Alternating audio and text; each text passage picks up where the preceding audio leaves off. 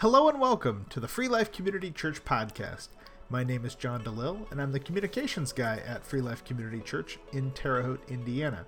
Each week, Senior Pastor Dan Willis brings a rich, detailed, and relevant message grounded in Scripture, which is recorded on Sunday mornings and made available for you right here.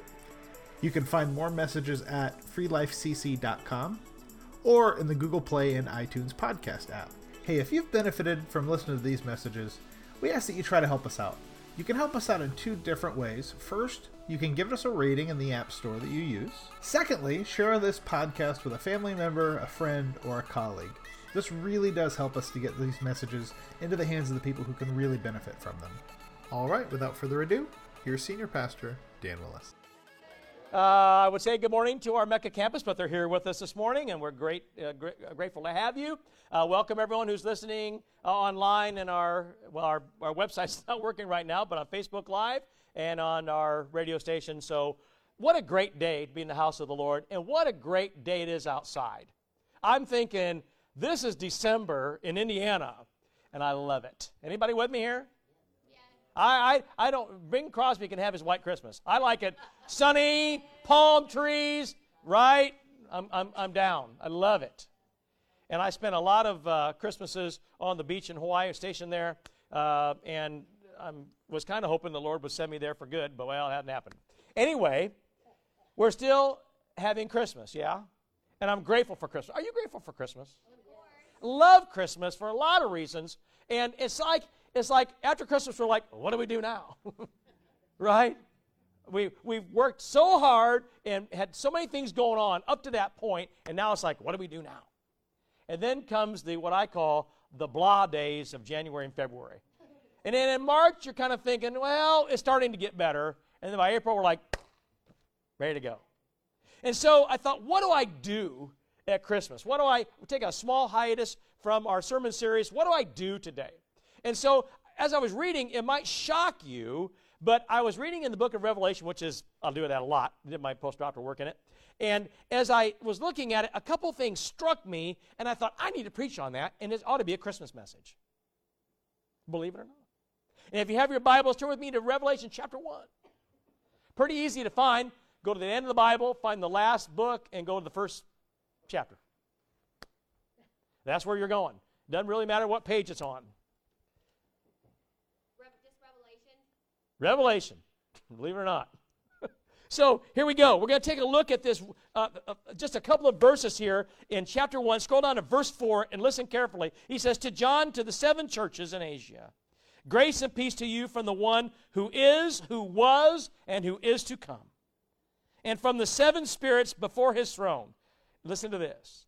And from Jesus Christ, the faithful witness, the firstborn from the dead, and the ruler of the kings of the earth to him who loves us and set us free from our sins by his blood and made us a kingdom priests to his God and Father, to him glory and dominion forever and ever. My friends, I began to think about that and I said, wow. The firstborn from the dead, the faithful witness. The faithful witness, the firstborn from the dead, the ruler of the kings of the earth. And my mind began to wonder about this statement and several other things. And I, I started thinking about firstborn firstborn. And my mind wandered even further, and I went back to my first grandchild. All the hopes and the dreams that I had for him, everything I prayed for, and more. And the thing is, you just never know how a baby's going to turn out. Yeah? You just, you just, you have all these dreams, but you don't know. And I found another thing. Parents, here's the, here's the, here's the grim reality. You can do everything right, and they may not turn out right. You can do everything right, but they may not turn out right. You know why? Because God gave us all a free will to make a decision. It is a proven fact that those who choose to follow the Lord turn out, and those that don't might not. Real simple. People say that's not true. Yes, it is true. I've watched it happen again and again and again. And you know what? God had to get a hold of me to turn me around because I was heading the wrong direction. Anybody in here, well, you're heading the wrong direction? A few. Don't look around see who it is. Right? But that happens. And God rights the ship. And I began to think about Nathan. Now, he would be embarrassed, and his parents are probably going to be embarrassed for me talking about him. But the fact of the matter is, I feel like more of an expert on this subject than I was a few years ago. Now, I adore all my grandchildren. I suspect all of you who have grandchildren, you adore them. But Nate was the first one. There's something about that.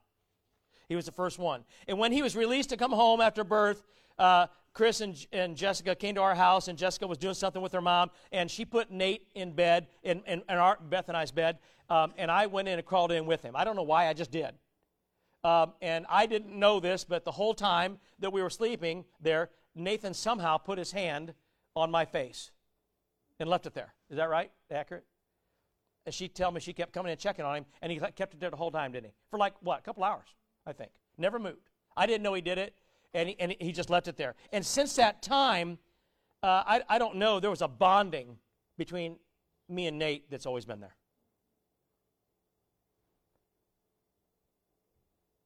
And over the next few months, and the year, next year really, I constantly wanted to hold that kid. I took him everywhere. I had that kid with me. I'd, I'd load him up, put him in my truck, and I, when I went to the bank, I took Nate. When I went to the pastor's prayer group, I took Nate.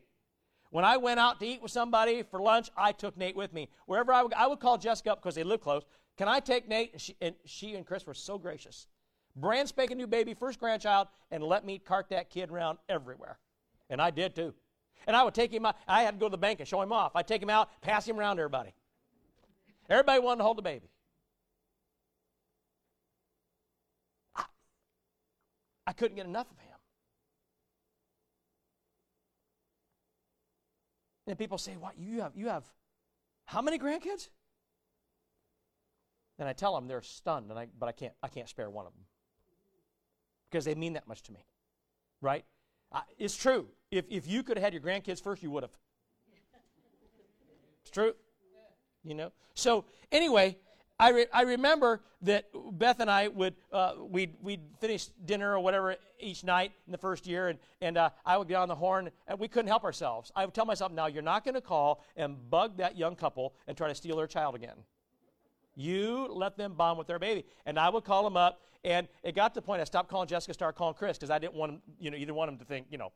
Um, and, and they always said, I, I'd, I'd say, well, do, do you think uh, Nate would like some ice cream, and Chris would say, Well, I'm sure he would.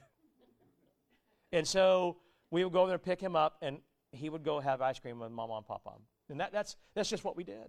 And I, again, I, I can't, I remember those days. Even now, I have pictures of, you know, my grandkids all sitting on the back of my truck with the, you know, the bed, the tailgate down, and they're all eating ice cream. We still do that. It's just something special that, that I enjoy doing with them. And I remember at Christmas time that very first year, he was born in May, and then in uh, Christmas time, he was still young, you know. And uh, Chris and Jess were at the house. I don't remember what we were doing. Um, and Jessica was doing something with her mom in the kitchen, and I put Nate up on my chest and just watched football and television. And for hours, I held that child. That's all I did. And I, I just, I just couldn't, I couldn't get enough. I remember playing with him, throwing him on my shoulders, bouncing him around. I would dance around with him, and then I'd, you know, uh, slam up against the wall and bang my head against him. And he would giggle his fool heart out. I couldn't do it today. He'd probably kill me. But back then, I did it a lot. And I did it over and over and over again. And then I started doing it with all the grandkids. I would pick them up, and they love it. The only one that doesn't like get thrown in the air is Zeke. The rest of them love it. And so, you know, I just always kind of done that. And you got to kind of learn how they are. And then you start having pet names for them, you know. You start having all these pet names and the things that you call them. And the little jingles I would make up that only he and I would understand, or only they and I would understand. It's little things that, that do that. You see, my grandchildren are captivating to me. And I wonder about them all the time. And this grandparenting business is entirely different from being a parent, although I can't really explain it. And I find myself thinking about that little boy and then the next little boy, and then the next little boy, and the next little boy, seven times until I got that little girl. And she's pretty gosh darn special. And then God was so good to me, He gave me another one. And don't you know, they named her after Beth and me. you know. And she's rotten as all get out. and that comes from Beth, I know. But either way, she's tremendous, you know. And I, I just, and I pray, I pray for them all separately and yet the same. And as I th- began to think about that, I realized that parents and grandparents have been wondering about children for a very long time. And it must have been that way, I think, when Jesus was born. Luke 2:19 tells us that after the shepherds visited Mary and no doubt shared what the, sh- the angels had said to them, that Mary treasured all these things in her heart and pondered on them. I think there's a lot to think about. And then we find he will reign over the house of Jacob forever, and his kingdom will never end. And then we hear, Today in the town of David, a Savior has been born to you. He is Christ the Lord. And then she was told, And a sword will pierce your heart as well. Ooh. The last verse of Mark Lowry's beautiful Mary, Did You Know poses the question this way Mary, did you know that your baby is Lord of all creation? Did you know that your baby boy will one day rule the nations? Did you know that your baby boy is heaven's perfect lamb? The sleeping child you're holding is the great I am. You never know how a baby is going to turn out, do you? But this one turned out to be the Savior of the world. Not everyone knows that, friends. Not everybody understands it and not everybody believes it. And as we prepare our hearts for Christmas, I would like us to remind ourselves once again who Jesus really is. And in this chapter of Revelation, verse 5 offers a threefold picture Jesus Christ, who is the faithful witness, the firstborn from the dead, and the ruler of the kings of the earth. That is sermon worthy.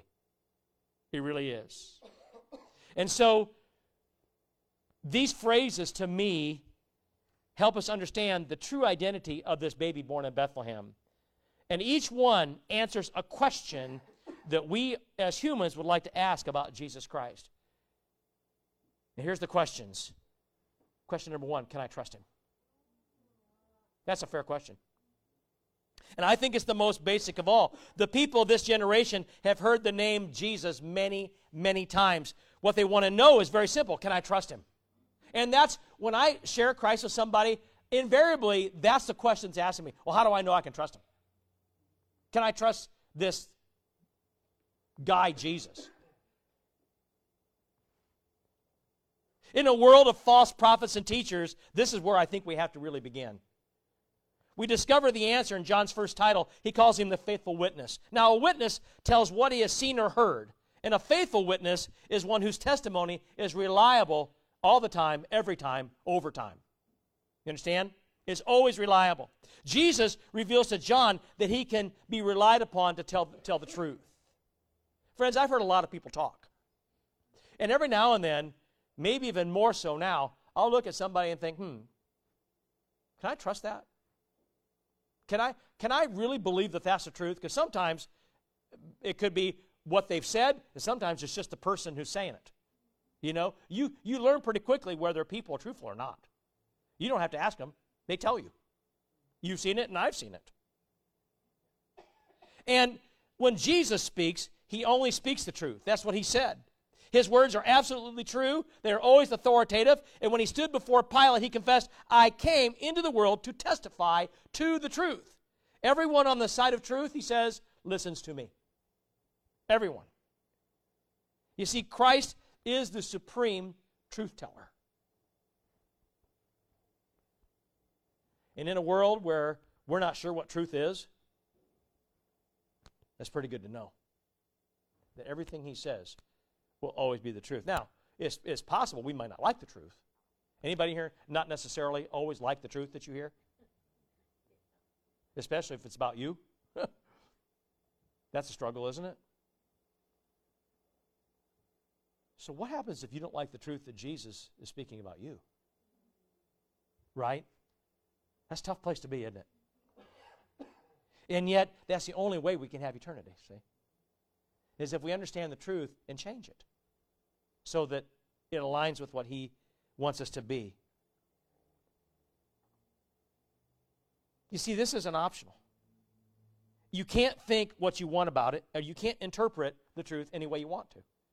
We, we're good at doing that in a lot of things. But several hundred years ago, one commentator said that the title Faithful Witness means four things what God said, Christ has made known. He taught without regard to the words of men, which is true. He was faithful even unto death, which is true. And he will reveal the truth in the end. I think so. And it doesn't matter what you think of yourself or what others think of you. We spend too much time worrying about what everybody else thinks. We do. We are a vain people sometimes. And I'll go further than that. Look in the mirror sometime and tell me you don't have insecurities because you do. But that's because Satan and other people give them to you. Sometimes it's your circumstances. I have news for you. Your circumstances, other people, and Satan, when you face Christ, will not matter this much. What he thinks of you is the only thing that's going to count. Because he is the faithful witness, and he always will be. Friends, that's where I hang my hat. That's where I put everything I consider important. And I love this statement by John Watson. No one has yet discovered the word that Jesus ought to have said. None suggested the better word he might have said. And no action of his has ever shocked our moral sense. None has fallen short of the ideal. He is full of surprises, but they are all surprises of perfection. Man, I could probably bring a couple messages on that alone. That is, that is unbelievable to me. And yet, every person has to deal with this fundamental issue about Jesus. Can I trust him? Some people will answer yes, many others will answer no. Why? Because they don't want to. Not that they can't, they don't want to. And others, well, they simply don't know, so they don't think about it, you know. But this issue is going to be settled. And until it is, there's no point in talking about anything else. Many years ago, a pastor by the name of Bob Harrington, he just died here a few years ago, he was the famous chaplain of Bourbon Street in New Orleans. He was known to be on the street in Bourbon Street in the, in the worst possible times, in the worst possible places, and all he did was smile at people no matter what bar or horrific place they came out of. If you've ever been to Bourbon Street, you know what I'm talking about. And all he did was speak, speak truth to them about Jesus Christ. That's all he did. And he did it for years and years and years and years. Well, Pastor Bob was on the Phil Donahue show back in the 70s. And sitting across from him was a person you may remember. Her name was Madalyn O'Hair. atheist, hated God, said he wasn't true. Anybody remember that? One of the, uh, the people who, who, who got prayer taken out of schools, one of the people who started this horrific tragedy of abortion. Okay? This woman was evil all day long. She's gone now, and she's going to answer for all that.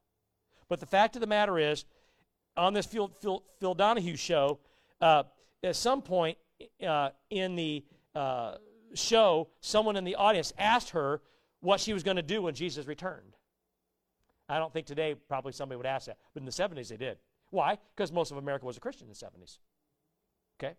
So they asked her, what's she going to do? And she said, well, with great confidence, I, I don't care about that. It's not going to happen, so I have nothing to worry about. To which Bob Harrington replied, Well, the Bible contains 318 verses that speak to the return of Jesus Christ. Now, Mrs. O'Hair just said he isn't going to return. So over here, you've got 318 verses from the Word of God that he gave to humankind. And over here, you've got one verse in the book of O'Hair. Who are you going to believe? To me, that's the key. So, question is, who are you going to believe? Now, let's suppose you don't want to take my word for it. Read the record yourself. Take 30 days. Read the gospel account of Jesus Christ. Read the story for yourself. Come to your own conclusions. And I'll tell you what I believe is going to happen. If you read with an open mind and an open heart, if you really do that, you're going to come to this inevitable conclusion, my friends, that what Jesus says is true. And that his word can be eternally trusted. Now, I'm not saying anything to try to prove this to you. It's not my aim today. I want you to prove it to yourself, or disprove it if you want. But go into it with the right attitude, truly seeking the truth. I want to I want to travel back in time and stand before Pontius Pilate right alongside of Jesus. And when Pilate says, "What is truth?" I want to say, "Well, you're looking at it." And if you give him time, he'll prove it to you. I want to say that to him. I want to get the Word of God, put it in Pilate's hands, and say, Now tell me what truth is. Give yourself 30 days, you'll know. I think it would transform the man. Because it transformed me, it transformed you, it transforms anybody who lays eyes on it. And when you read it, make up your own mind, and you're going to find he's eternally trustworthy. Can I trust him? You better believe I can, and I do. For a long time now. I changed my entire life direction because of him and for him. Why? Because I know that he is the faithful witness, and he proves it to me every single day. A second question Does Christ have the power to help me? See, this, this is another question people want to ask when you share Christ with them. And the answer, my friends, is found in John's second title for the Christ. He calls him firstborn from the dead. I think the firstborn from the dead can help you because it refers to his resurrection. What exactly does it mean? It means he's the first person, who ever rose from the dead, never to die again. This is a Christmas message, right? Yeah, sure is. Now, what exactly does this mean? Well, during his ministry on earth, Jesus raised several people from the dead. If you read the accounts, you'll find that it's true. But they had one thing in common all the people Jesus raised would eventually die again, but not him. And when he came out of that tomb on Easter Sunday morning, he left the grave for good. Amen? He left it for good. Because he's the firstborn from the dead, in the sense that he's the first in a long line of people who are going to be raised from the dead, never to die again. And I take great comfort in this, my friends. I take great comfort because the Bible calls death the last enemy. But when you're in Jesus Christ, it's defeated. It, it's, it's, it's, it's history. It's out there. It's gone. And you fear it no more. Why? Because you know where eternity is. The problem is here's, here, here's why we fear it because we spend too much time building up treasure here, living this life right now. This one is the one we're living for, not the one that's coming. If, if the Christian church, friends, would, would, would change and start living for the one that's to come, it would transform the one we have now. That's a fact. Anybody dispute? You know, if, if you do, come and see me later and, and explain it to me, because I won't. I know what it looks like to live life now for the one that's to come. And unfortunately, I see Christians living this one. Now, I'm not their judge, but I can judge sinfulness. I can judge the fruits of the Spirit in somebody or not. I can judge whether they're speaking, thinking, and acting like a Christian based on what the Word of God says or not. Can you? I think so. But see, Satan doesn't want you to do that. And that's why when you do it, everybody turns on you and says, Oh, the Bible says, don't judge me. That's not what it says. But of course, that's what they want to think it says. And you know why they want to say that. Have you ever wondered why people want the Bible to say things it doesn't and not say things that it does? Has anybody ever wondered that? Nobody in here but me has ever wondered those questions. Friends, it's because we are who we are. We want what we want. Right? And so we're going to believe we want to believe to do what we want to do. That's who we are. And God said, Well, no, you need to do it my way. Now, Christ conquered the grave and he did what no mortal has ever done. He's come back from the dead, never to die again. And what happens to those who believe in him? Well, thank God we're not left to wonder or speculate about it. You know, if you don't have Christ, yeah, you can wonder and speculate all day. But when you have him, you don't need to do that anymore because you already know. You know exactly what comes. In fact, God spoke to us through the apostle Paul on that subject. 1 Thessalonians 4:14 says, "For if we believe that Jesus died and rose again, even so God will bring with him those who have already fallen asleep in Jesus." That means eternity. But notice this, if we believe. That's the key. If we believe. It's as simple and as difficult as that. Yeah? Believing in Jesus is simple, or for some, it's very difficult. Have you noticed that?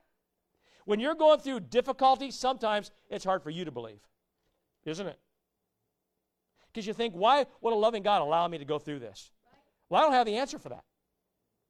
And you know what? Maybe God doesn't want you to have the answer for that. Because in the end, that answer isn't important. Where you're going to spend eternity is important. And that's what you have to put your focus on. So maybe God's telling you, quit worrying about that. That's temporary. But the eternal one, that's the one you should focus on. You will never convince yourself of the resurrection, friends, by camping out and waiting for it. You're going to wait a long time. Start living your life in a manner and way so it doesn't matter when it happens. Amen? That's what you do. We have the Word of God, which overrides anything we can see with our eyes. Our faith in the resurrection of the dead does not rest on what our eyes can see. Our faith rests in the act of God when He raised Jesus from the dead. And if God can do that, then He can do anything. Does Jesus have the power to help you? Yes, He does. For He is the firstborn from the dead. I believe it because I know it. And if He can raise from the dead, He can help me in anything I face. And you know what? When I approach Him with what I'm facing, what I'm facing doesn't really seem to be that big of a deal. Because that's how God operates. Question three Is He going to take care of my future? well, that's a good question, okay? I think you already know the answer. But suppose I do trust Him. Suppose He does have the power to help me. Will Jesus take care of my future? Well, the answer comes in John's final title for Jesus. And to me, it's rather breathtaking in its scope. He calls Jesus the ruler of the kings of the earth. Now, the word ruler means he is the ultimate authority over all the earth. The ultimate authority. Now, kings may be great in some way, but Jesus has been and always will be greater. Now, convincing the king of that might be kind of difficult. I mean, look at the pedestal we put our movie stars and musicians and people in Hollywood on. You know, you, you, can, can you imagine what a politician thinks? I mean, look, this is how it operates. But the fact is, they may be mighty, but he's mightier. And millions might answer to them, but everybody answers to Jesus. Everybody. Even the rulers themselves. And he's not just one of the kings, he rules over all the kings. Now, a brilliant theologian by the name of Dr. John Piper, some of you may know who that is. He's a pastor and college professor, and he once spoke on this phrase, and he, he put the matter this way. He said, If George Bush says to Jesus, How can you be the ruler over me? I have my office by the election of the people of the United States, a sovereign nation, and by virtue of a constitutional inauguration and installation. And Jesus is going to answer, Well, I have my office as a ruler over you by God's election and by virtue of my resurrection from the dead, my indestructible life and my installation at God's right hand. But that message by John Piper was preached in 1989.